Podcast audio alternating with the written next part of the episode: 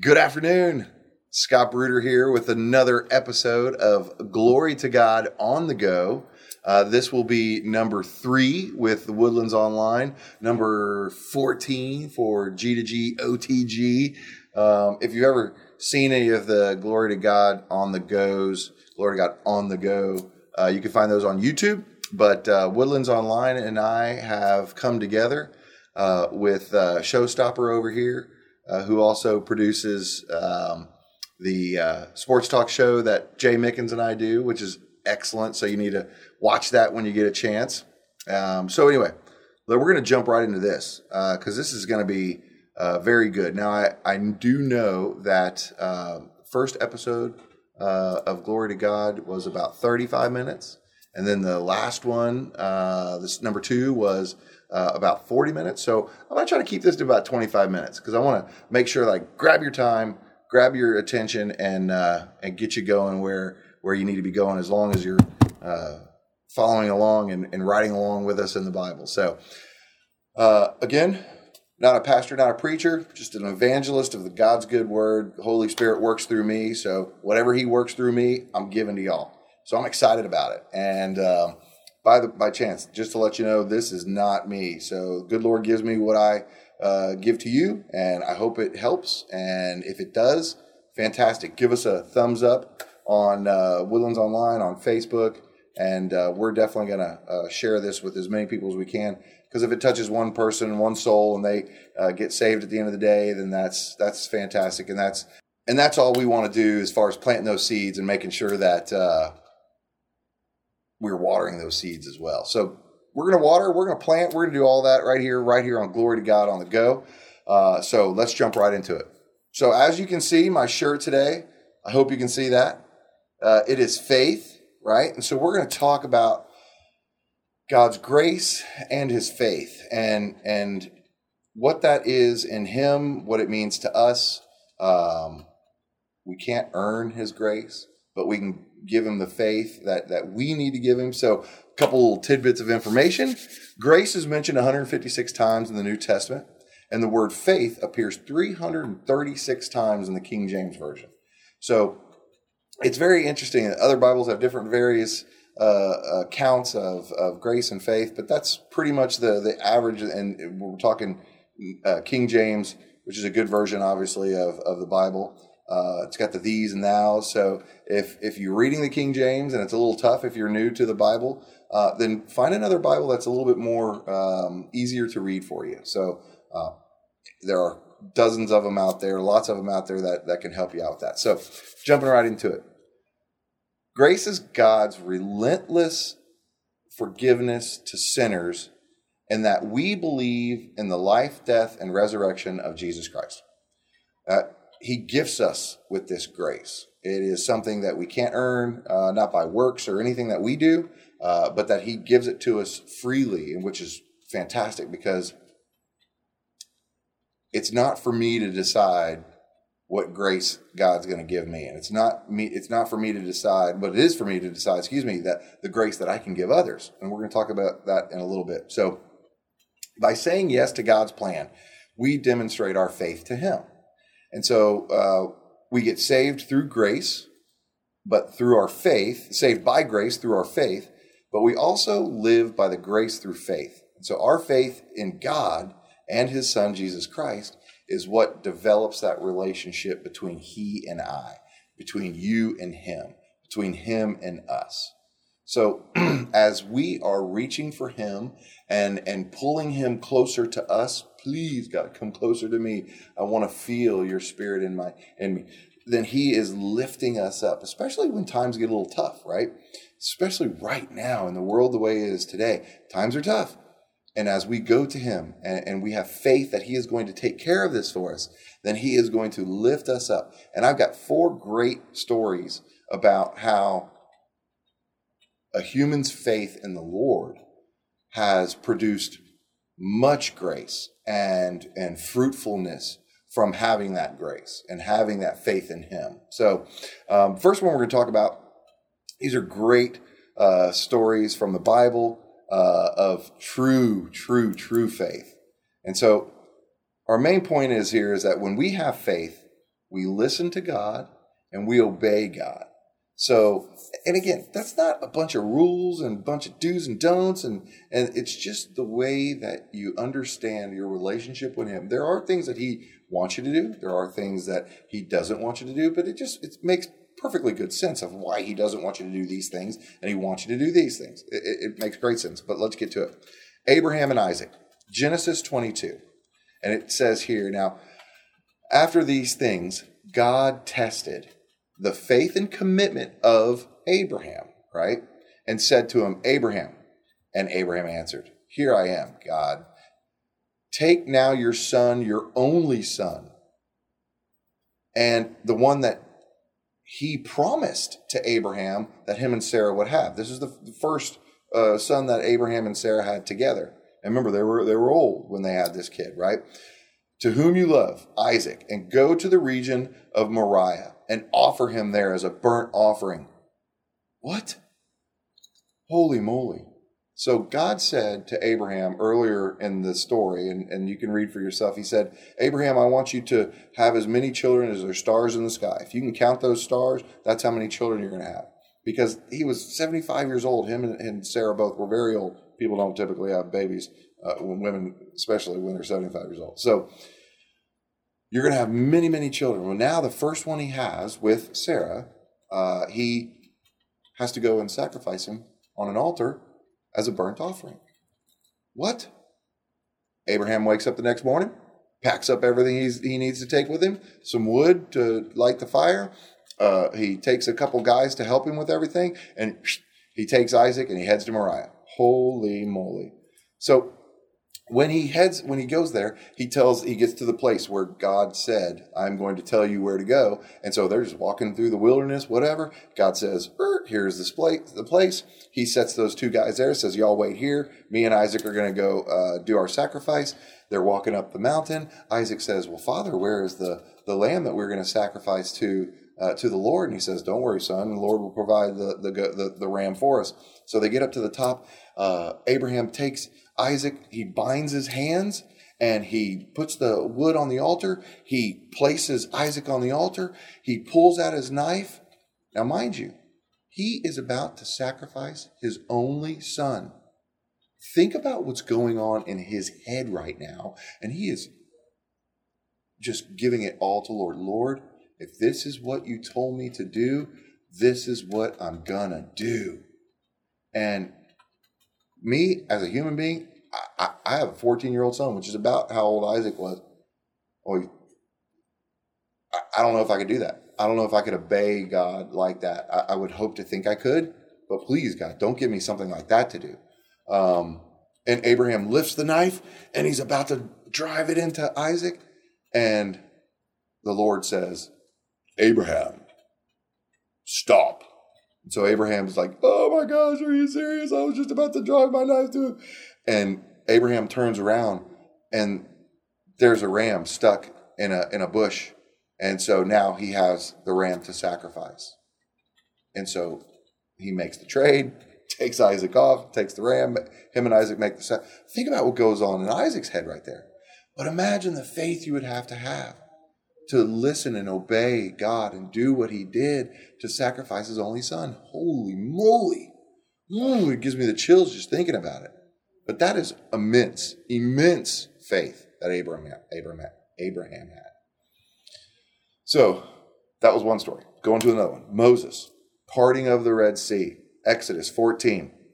So then, so okay, so obviously Moses leads everybody out of uh, Egypt, right? The Pharaoh is not happy about this. Those were all his slaves, millions of people. Moses leads them out. They're moving out into the wilderness. They're going to the promised land, milk and honey. They're excited, and they get stuck basically right there where God told them to go. Just meander around until I tell you where to stop, and they stop right there at the Red Sea.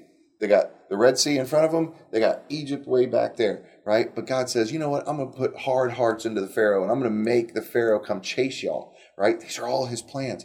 And so Moses is like, okay, Lord, I have faith this is, you know, you're doing what you're doing because this is what you do.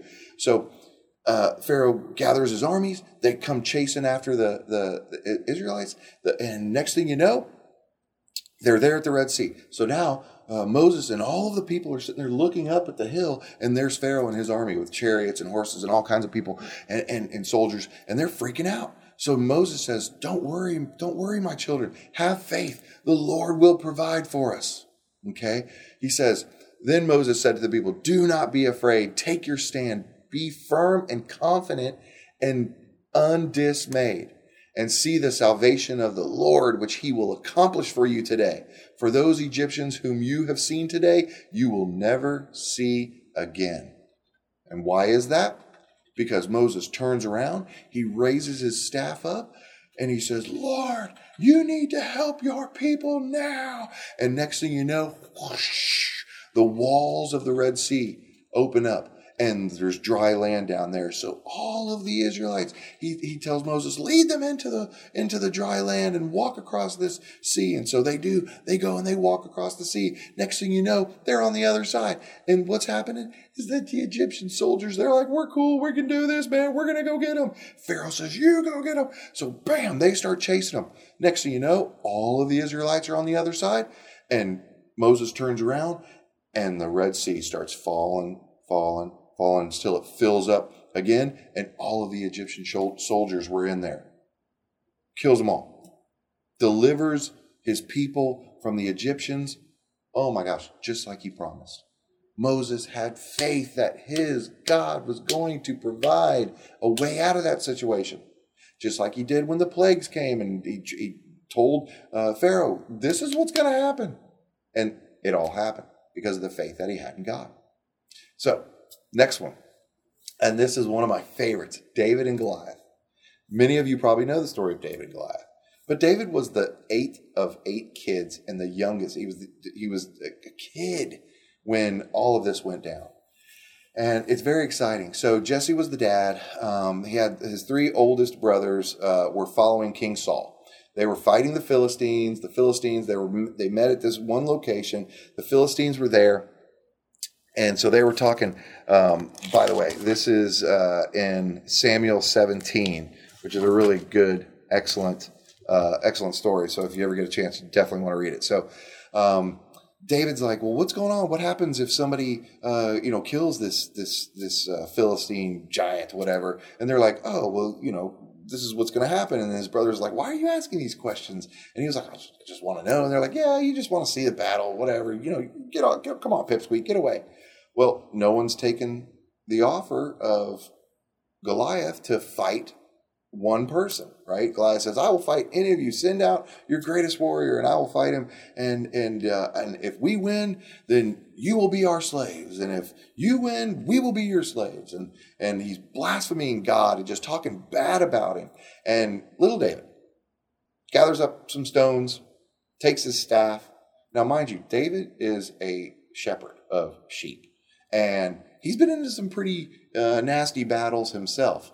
Uh, a lion came and was taking some of his sheep, and he went out and chased the lion down, grabbed it by its whiskers, and killed the lion to take the sheep out of his mouth. He even killed a bear for Pete's sake. This this is a little dude. He's a kid, right? So next thing you know, he's telling King Saul, "I can defeat this guy with my faith in the Lord, who will deliver me.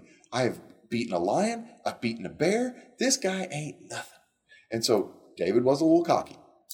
So he goes out there and he says, Hey, sir, you know, you blasphemer of my Lord, I am going to take you down. And, and Goliath's like, Man, I'm going to feed you to the birds and to the to the to the dogs, and man, they're going to eat your flesh. And blah.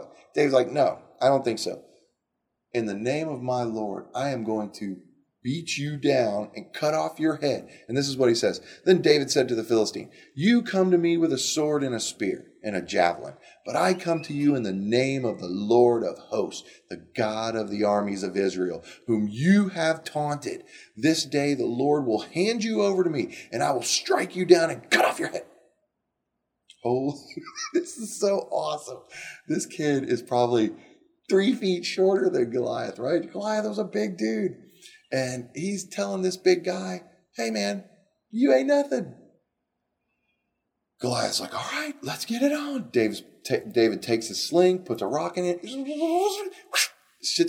hits Goliath right in the head. Matter of fact, hits him so hard in the head with that rock, it impales his head and knocks him out. David walks over there, takes Goliath's sword, which is huge, and whoosh, off with your head. Cuts his head off. David wins, of course. But how does David win?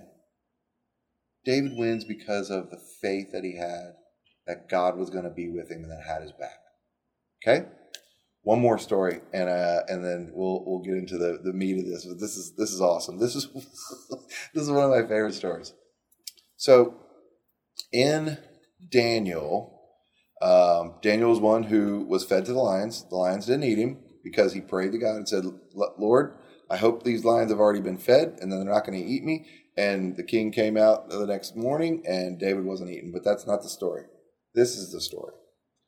Shadrach, Meshach, and Abednego were David's best friends. Uh, I'm sorry, uh, Daniel's best friends. And um, King Nebuchadnezzar had had this big statue, gold statue um, of of himself built, and he said everyone's going to come out uh, to where it's built, and they're going to praise and worship the big statue, and you're all going to come out and praise and worship it, and that's just the way it's going to be. Now, mind you, all of Daniel, Shadrach, Meshach, Abednego, and most of these people are people that when Nebuchadnezzar beat uh, Jerusalem and destroyed it, he brought all of them over as slaves. Okay, and you'll find this in First Samuel. So they uh, they uh, they go out. Everybody's there. They're getting ready. He says, "All right, everyone bow." Well, everyone bows except for Shadrach, Meshach, and Abednego. And why is that Shadrach, Meshach, and Abednego? And their soldiers tell uh, the king, tell Nebuchadnezzar, hey, these three guys, they're not bowing. And he says, well, come on up here. Come on. I'm, I'm, I'm very upset with you. So they, they go up there and they're talking to uh, Nebuchadnezzar and he says, why won't you bow down in front of me or to my statue? And they said, look, we are not going to uh, bow down to any uh, statue. We have one God. He's our God. And matter of fact, uh, what they say is uh, they answer the king and say, Oh, Nebuchadnezzar, we do not need to answer you on this point. If it is to be so, our God, whom we serve, and which they had full faith in, is able to rescue us from the furnace of this blazing fire that you have. He will rescue us from your hand, O king. But even if he does not, let it be known to you, O king, that we are not going to serve your gods or worship the golden image that you have set up. They're telling the king that they fully well know that all he has to do is throw them in the fire, cut off their heads, whatever he wants to do, because he's the king. They are defying him, saying, Look, our faith is so heavy, our faith is so full in the God that we serve, that we don't care what you do to us. Throw us in the fire. We know he's going to protect us. And if he doesn't, oh well, we'll be with him anyway. So Nebuchadnezzar says, All right, smart guys, let's go ahead we're going to stoke this fire to where it's seven times hotter than what it normally is. It was so hot that when soldiers went up to, to get close to the fire, it actually it, it burned them and they were feet away from it. So sure enough, whoosh, they throw Shadrach, Meshach, and Abednego in the fire. And they're sitting there watching. Now, of course, if you're going to get thrown into a fire, your first reaction is, ah, you know. So they get in the fire. Next thing you know, they're not screaming, they're not hollering, Nebuchadnezzar looks into the fire and he says, uh, uh, didn't we throw three guys in the fire? And they're like, well, of course we did, king, you know, great king. And he says, well, then why is there four? And what he was seeing, he says, matter of fact, in the fourth one, even looks like the Son of Man. So who was that fourth one in the fire with them? So when they got thrown in the fire, they were praying to God, please, God, save us. That fourth one in the fire was Jesus. It was the Holy Spirit. It was it was the us when we talked about the us in the beginning, right? It was Jesus. He was the Son of Man, was standing in the fire with them, protecting them, putting that hedge of protection around them so they weren't burned. So they literally walked out of the fire. And because of their faith, they walked out of the fire unsinged, no, no burn marks on, no smoke marks, no, nothing, nothing. As clean as they just got out of the shower, right? They walked out. Next thing you know, Nebuchadnezzar's like, okay, um, can't argue with that. So uh, Shadrach, Meshach, and Abednego, no one is ever going to bother you about your God. If he is so powerful that he can do this, then we're not going to touch it and we're not going to argue with it. And that's just the way it's going to be. So your God is powerful, no doubt about it. because of their faith, they were able to walk out of that fire and not be singed, nothing, because they knew what was going to happen. That ultimate faith that they had in the God, oh my gosh, they knew exactly what was going to happen. Very exciting. So, I wanted to share those three stories with you to tell you a little bit more about, uh, or just give you ideas to kind of put you back into the Bible, right? Exodus, uh, uh, Daniel, Samuel. Uh, we're going to talk a little bit uh, here in a minute uh, about some other parts of the Bible, but great stories in the Bible. And the Bible's full, full, full of great stories. So it is that this righteousness that is given through faith in Jesus Christ to all who believe. There is no difference between Jew or Gentile, uh, for all have sinned and fallen short of the glory of God, right? We all fall short, and we know that. And all are justified freely by God's grace through the redemption that came by Jesus Christ. Jesus was a gift to us from God to save us from our sins. So, another aspect of God, what God wants from us, is that we repent of our sin. That, and repenting is turning away from it, walking away from it, not doing it anymore. We turn from our wicked ways, and that His grace will be abundant to us. His grace are like little presents that He's got up in a room for us up in heaven. And He's going to bestow those little gifts on us as we come to Him and hold on to Him and rely and trust and have faith in what He's going to do for us. And as we build our relationship with God and the renewal of our mind, and through reading the Bible or giving thanks to Him, praising Him, worshiping Him, uh, praying on all occasions, and praying in the Spirit, and, and listening to His Word, either in church or on uh, a radio show, or maybe you have one of those uh, little uh, Bible uh, recorders things that, that that are awesome. You know, as long as you are getting the Word into your mind, typically by by reading it more so than anything, right? As long as you're getting the Word in your mind, you're drawing close to Him. We get we have Bible apps for our phones, right? We have all of this available to us.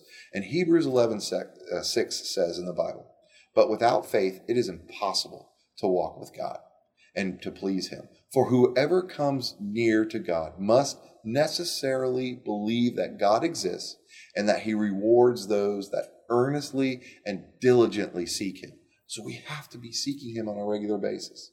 Now, grace is what God gives us and it truly is a gift, right? In Titus 2 11, 12, for the grace of God has appeared that offers salvation to all people. Now, notice it said, offers salvation to all people. Offers salvation to all people. He came here for all of us. Jesus came here for all of us, not just a few chosen, not just a few handpicked, but he came here for all of us. That doesn't mean that all of us move towards Him or believe in Him or look at Him as our Lord and Savior, but He came here for all of us. So I wanted to make that clear because I love these little snippets or little words that you can catch. It teaches us to say no to ungodliness and worldly possessions and to live self-controlled, upright, and a godly and godly lives in this present age, this age we're in today. I don't think we're all doing that. Matter of fact, it's fact. We're not all doing it. And it, it, it hurts a little bit you know, to see what's going on out there in the world today, which just proves to a, point that he's coming soon. I don't know when. He won't tell us, um, but we need to be prepared. So, and how does this happen? How does all of this, these godly lives in the present age, how does all this happen? The Holy Spirit guides us and He directs us and He helps us in these manners, right? So if we don't have the Holy Spirit in us, we're not being guided that way, right? So, grace is not something that you can work for or earn. It's not something that actually uh, we even deserve, right? However, it is a gift, and in that gift came through and is in Jesus Christ. So, in Him, we have redemption through His blood, the forgiveness of sins, and in accordance with the riches of God's grace, our faith in Jesus Christ. And that's in Ephesians 1 7. Grace comes to us often the first breath we take in the morning, uh, narrowly escaping a close call, which I have narrowly escaped many close calls. Oh my gosh, I could tell you some stories, but I don't want to. An unexpected blessing, something that is uh, that you, you don't know is even coming, right? It's a feeling or a calm experience every once in a while, and our faith drives our grace, right? If we have faith that we're God's going to work for us, He is going to work for us, and it happens daily in my life because I know that if I give it to Him, I put it in His hands. Give it to you, Lord. I cast my cares upon you because I know you will sustain me, and I know that you will let your righteous be free. So I know this. Psalms 55, 22. So in him we have redemption through his blood, the forgiveness of sins, and according to the riches of God. If we know that we have redemption in his blood, then we need to make sure that we are giving that to him. Again, we can't earn grace by our works, even if we give all of our money to the poor, spend all of our time at church, spend all of our time uh, volunteering for this good deed or that good deed, giving giving our money away to to this person or that person. That's all good stuff, but we don't earn our grace by being a good person. Uh, someone told me recently. I asked, you know, so what does it mean to be a Christian and, and to work your to, to make sure that your salvation is there. And, oh, well, just to be a good person. That's not it. It's giving your heart and your life to God, right? To Jesus Christ. In Second Thessalonians it says, But the Lord is faithful. He will establish you and guard you against the evil one. The best part of God's grace is that He protects us from Satan. And that we have that grace built into us, and we have that protection, and we also have what he what is uh, you'll find in Ephesians six ten is the armor of God we can put that on every morning right? And we, the shield of faith, which extinguishes all the flaming arrows of the evil one, the helmet of salvation, the sword of the Spirit, which is the word of God. So we can defeat the evil one every single day, and we can even make our lives a little bit easier by putting on the armor. That's a whole nother lesson that we'll talk on another time. But as your faith grows, God's grace grows with it. Use your spare time to talk to God be in His Word, reading the Bible, listening to the Bible, listening to some good um, uh, uh, talk shows that that are, are promoting what Jesus does for us, why He came to this earth, why uh, He sacrificed Himself, and that He was crucified, and that He died, and He rose again three days later, and then He was He was resurrected, and He came and He He taught us even more, and then gave us the Holy Spirit, and then rose to heaven, where God took Him. Right? Show grace through words. Look for needs of others forgiveness to others. We talked about forgiveness last week. Say, I'm sorry to people. This is you giving grace to them. So have the faith in yourself and, and in God that He is going to work His grace through you to you give those other. You're like a, a clay pot that He has He has melded into this, and, and He is pouring the, the oil, which is the Holy Spirit. He's pouring that oil into you so that you can pour out into other people. But if He's going to pour His grace into you, you have to pour it out to others right? So go show your show your grace to others through your works, right? And through what you're doing. For it is by grace, God's remarkable compassion and favor drawing you to Christ that you have been saved, actually delivered from judgment and given eternal life through faith. And this salvation is not of yourselves, not through your own effort, but it is the undeserved gracious gift of God. And that's Ephesians 2 8. This is very important to understand that God always keeps his promises. It's very important to listen to God and to obey him in every way. Just as God made promises to Abraham, Moses, Joshua, which is another great story in the walls of Jericho, David, um, Daniel, uh, uh Shadrach, Meshach, and Abednego, he made these promises to you as well. He doesn't just stop there. He doesn't just stop when Jesus died and Jesus rose. He doesn't just stop here or there or anywhere. He continues to give that grace to you as long as you're trying to draw close to Him. So, example, God promises that if you put your trust in Him and His Son, Jesus Christ, He completely forgives you of all your sins. Gone, done. He'll keep this promise. And yes, God promises to always be with you. God will keep this promise he promises his, his promises are awesome that they are always for your good, not for bad or evil or make you feel bad. And when you dig into his word, you're also going to find the promises that your faith will grow. He will transform your mind so that you will learn his ways and draw closer to him. By studying God's word, you're also going to find out that there are some uh, promises that uh, he didn't make. For example, he didn't tell you um, that you weren't going to have problems in your life. He didn't tell you that you there weren't going to go through tribulations, that there weren't going to be issues, or there weren't going to have challenges. Right? He rains on the righteous as he rains on the unrighteous. Right? So there are going to be difficulties, but if we have faith that He's going to take care of those things, then He's going to take care of them. I, I can't tell you how many stories I have. I'm, I, I want to tell you them all, but I can't tell you how many stories I have. Just recent stories too that he has totally come through on his faith, on my faith in him. Right, his grace to me. It, it's a two-way street, right? So, I hope you were able to learn something today uh, about faith and what it means, and I hope you go and read those stories in the Bible too. Again, I'm so excited and on fire for what Jesus is doing in, in, in me and in my family and in my church and, and the revival that he's bringing to, to all of us. Um, there's some recent revival just specifically for me, which has been a gift from God, but it's amazing what he's doing in our lives right now. Whatever's going on in the world right now seems really ugly. It really does. But you know what? it's not that God's allowing it to happen, but He's allowing it to happen. There are things that are going on right now that we need to understand that we need to get really close to Jesus. So, if there is anyone out there that has not asked Jesus to come in, into their hearts, the Holy Spirit put it on my on me to, to, to help those that haven't. And so, um, if you want to, just put your hands together and repeat after me, you know. And I hope you do this. If, if, if you want to ask Jesus to come into your life and, and, that you would have the same faith in him that, that he wants to give you the, the gifts of grace, then repeat after me. Dear Lord Jesus, I know that I am a sinner. And I ask for your forgiveness. I believe that you died, and I believe that you were risen again and I want to turn away from my sins. And I want to invite you into my heart. I want to invite you into my life. And I want to trust and follow you as my Lord and Savior. Amen. And if you said that prayer, you have asked the good Lord Jesus Christ to come into your heart. And by grace, He will save you. So if you meant it, He'll do that for you. And uh, I think that's exciting.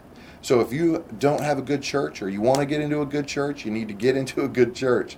Uh, if you want to uh, start reading the Bible, pick a Bible that is going to be easy for you to read. There's lots of good ones out there. The Message Bible is a good one. Um, the Amplified Bible is a good one because it explains certain words and things like that. Um, you know, even if you need to go uh, to like um, an illustrated Bible, that that's fine as well. But get into one that's gonna that you're gonna be able to read well what I did when I when I went and picked the Bible was I went and picked up like four Bibles and I laid them all out and I picked my favorite verse and I, I read my favorite verse uh, or verses in each one of those Bibles and I actually picked the one uh, that I was easy to read for me. Um, and so that's what I did. It was easy to read. It was great. I tried to read the new King or the King James at the beginning. I was like, oh my gosh, I, I, I wanted to put it down because it was just difficult. So anyway, have faith and He will give you the gifts of grace. And I hope that you get into a good church if you're not in one. If you're in one, stay in it and, and pray and, and, and get involved. But I just want to thank you for joining me today. And again, my name is Scott. This is Glory to God on the Go, and I hope to see you next time. Thanks a lot, and God bless.